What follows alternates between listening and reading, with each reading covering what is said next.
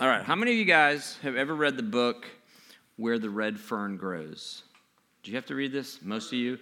Your kids all had to read it like in fourth grade if you haven't. Quig, you've heard of it? You've never read it? Dude, you would love, well, you might hate the end of the book, but you would love parts of the book. Okay, so the red, Where the Red Fern Grows is about a boy and his hunting dogs. He, he, I don't know where he is. The, is it the Ozarks? Somewhere like in the holler. Do you guys know, where, you know where it is? Somewhere in like the in the middle of kind of nowhere. And he's a he lives to hunt raccoons. He loves these dogs. He works really long and works really hard to save nickels and dimes in his coffee can. He buys the dogs and then he has to train them how to hunt raccoons. And apparently um, the way you train dogs to hunt raccoons is you need a raccoon. You need a, you need a raccoon hide to drag around and teach them how to do it. Um, does anybody remember this part of the book and how he how he catches his very first raccoon before he before his dogs are trained? Do you know this part his grandfather tells him, What you want to do is you want to take a big old drill bit and you go find a tree down in the woods near the river and you drill a hole in this tree about the same width as a, as a raccoon's paw. And then you drive nails into the, into the, into the, um, into the log so they stick out into the, into the hole. And then you drop a shiny piece of tin in the hole. And what will happen is the raccoon will reach in because raccoons are two things they're curious and they're greedy. And they'll reach in there and when they ball up their hand in a fist to grab the, this little shiny piece of tin, their hand gets big. And where, where there's enough space for it to get in, it can't get out, and it's stuck.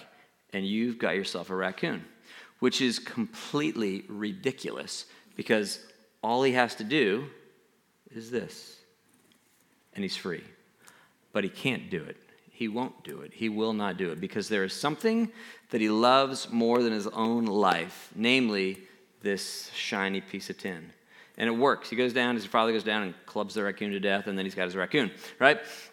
And the story goes on. It's a fantastic story. There's so much, such a great tale of this boy and his love for his dogs. Anybody remember the dogs' names? Do you remember this? It's not Old Yeller. What is it, Sarah Rachel? Ann. Yes, it's Old Dan and Little Ann. Remember that, these guys? And uh, as, he, as he gets his dogs and he trains them, everything goes on and everything's great. But for our purposes, I really just want you to think about this, this raccoon, okay? He's got some treasure that he's holding on to, and it's literally going to cost him his life. If he'd let it go, he'd be free, but he just won't do it. That phenomena, present in both raccoons and human beings, is exactly what Jesus is talking about. It's what Sarah Rachel read. Here, here it is, again, Jesus talking about this. Think about this in light of these, these silly raccoons. Then Jesus said, said to his disciples, I tell you the truth. It's hard for a rich man to enter the kingdom of heaven. Again, I tell you, it's easier for a camel to go through the eye of a needle than for a rich man to enter the kingdom of God. We're in the midst of a series on the kingdom of heaven. Uh, and we've seen that we have a new king who brings a new kingdom. We've seen that the, that the, the essential virtue in the kingdom is humility, that everything's inverted. And tonight we want to explore some of the things that can keep us out of the kingdom by our own choosing. In this particular snippet, Jesus identifies one of those big things, namely money. And money is a biggie, but it's not by any means the only thing that might keep us out of the kingdom. There's all sorts of things we preference to heaven, all sorts of shiny pieces of tin with relatively little transcendent value. But if we hold on to them tightly, they will cost us joy itself. They will keep us out of the kingdom, and we just can't let them go. I think about this phenomena in my own life all the time, probably because I'm a junkie for joy. I want to be happy. It's the prevailing passion of my life. But one of the things that I've learned is I'm not always particularly wise about the things that are going to make me happy. And my guess is that you're not either. Many years ago, I read another book. This one was not about a boy and his dogs, but about the things that we preference to heaven. It's called The Great Divorce. Um, it has nothing to do with marriage. It's using the word divorce to reference the, the divorce or the distance or the separation that exists between heaven and hell. It is brimming with insight. Um, it's a short little book, probably 100 pages long, and it's well worth your time. The story is told from the perspective of a man who finds himself suddenly and unexpectedly in this gray, dreary town, and he's waiting in line for a bus. And this bus um, will take him to heaven. The town itself is populated by the souls of people that were denied entrance to heaven, but the bus will take them there anytime they want, and they can stay for as long as they want. They can stay forever. And in fact, when the, when the bus does arrive, kind of on the outskirts of heaven, every passenger is greeted by somebody, somebody that they knew in life, who has in themselves been on a deeper and deeper journey into the heart of heaven, but who has reversed their trip and come back to the very edge to greet them and to bid them to stay. But almost no one ever does. Everyone there that comes has something they want more than joy itself, something they want more than membership in this kingdom. There's always some demand that they make without which they refuse to be happy. I'm curious, has anybody read this book, The Great Divorce? You guys know this book? Um, do you remember any of the characters? Any of you that are brave enough to say, like, what are, what are some of the people that show up and the things they preference to staying in heaven? I'm, I'm curious if any of them, like, made more of an image in your mind. Do you remember them? Is it too hard? Yeah, go ahead, bro. Matthias? There is scholar philosopher. Do you remember what, he, what it is that he wants and what he will not? What he longs for is questions. And he's come to the land of answers. And that's of no interest to him. He loves to pontificate. He loves to live in the uncertainty of the maybe. And he's come to a place where his, his theoretical musings no longer have value. He's like, all right, I'm out. And, he, and he'd rather go back to a land that will be consumed in fire of hell than, than, than stay in the land of joy. That's great. Anybody else? Remember anybody else from this book? Is. Where you at, Lucas? Yeah. Yes. And, and in particular, she, what she, do you know what she wants, what she demands is the cost of staying? Yeah. She has smothered him all of his life. She has manipulated and controlled, and her, her the love of a mother has gone like way, way overboard and ceased to even be love. And she refu- she says she will only come on the condition that think maybe his name is Michael. That might not be true. But if she if she will get her son and be able to control him, then she can then she'll stay. And of course, that's disallowed. It goes character by character over and over again. All these people who have something that they love, that they want more. There's a boss, a man who gets there, and the person who greets him is an employee of his who had actually committed murder. And he's so indignant that a murderer gets in ahead of him that he's like, I'm out. I don't want, I don't want, to, I don't want to play. There's one character, I think, in the whole book who actually stays and his prevailing issue is lust. He's got this little like lizard salamander thing that's always whispering in his ear. It's, it's emblematic of lust. And um, he finally submits. And this angel, his flaming hands, destroys the thing, and he's set free from it and, it, and, uh, and, and enters into joy. But I think the one that I remember the most vividly, that made the biggest impression on me, was this guy that he's, he's come to heaven in the hopes of bringing back some kind of goods um, so we could start an economy back in this great town. Everything in the great town is just shabby and low and kind of like you can almost imagine into existence, but it's this poor copy. And he knows that the things in heaven are real and substantive. And so he decides he's going to bring back a bushel of apples and, and bring them back and sell them and turn a profit. But the problem is, everything is not only real, it's like orders of magnitude more real, more dense, more heavy. And he, go, and he, and he, and he can't pick it up. Here, here's this description of it, of him trying to to get some apples to bring back. The author says, I could see him feverishly trying to fill his pockets with apples. Of course, it was useless. One could see how his ambitions were gradually forced down. He gave up on the idea of a pocketful. Two would have to do. He gave up the idea of two. He would take one, the largest. He gave up that hope. He was now looking for the smallest one. He was trying to find if there was one small enough to carry. The thing was, he succeeded. When I remembered what the leaf had felt like when I tried to lift it, I could hardly help admiring this unhappy creature when I saw him rise, staggering to his feet, actually holding the smallest of apples in his hands.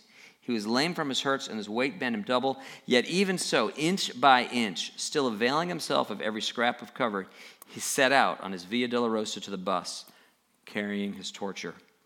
Fool, a voice said, Put it down. You cannot take it back.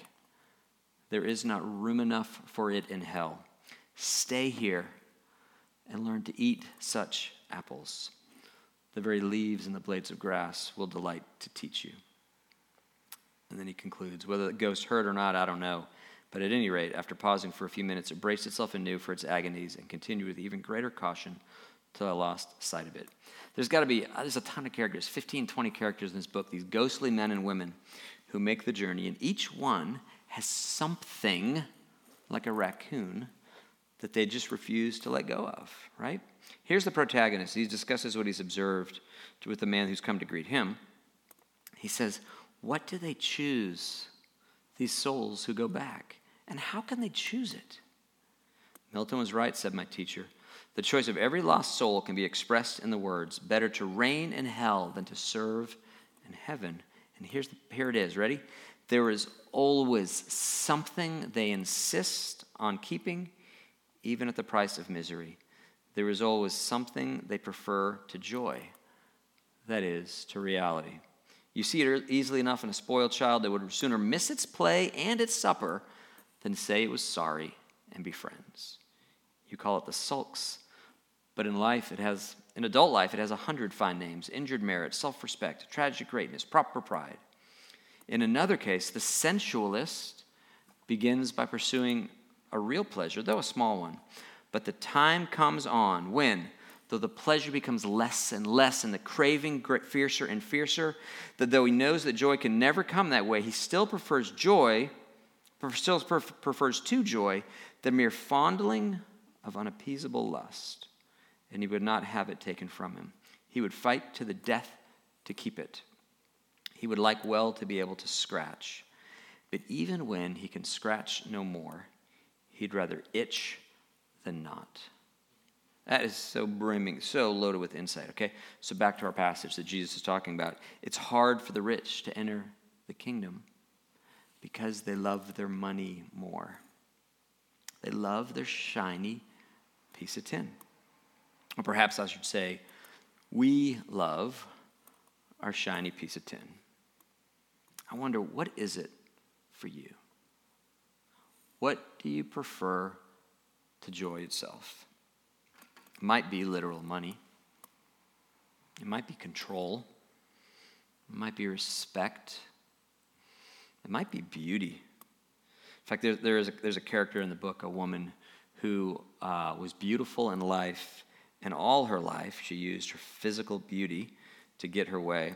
And there's this, this really interesting scene. He says this At first, I was quite at a loss to understand her behavior.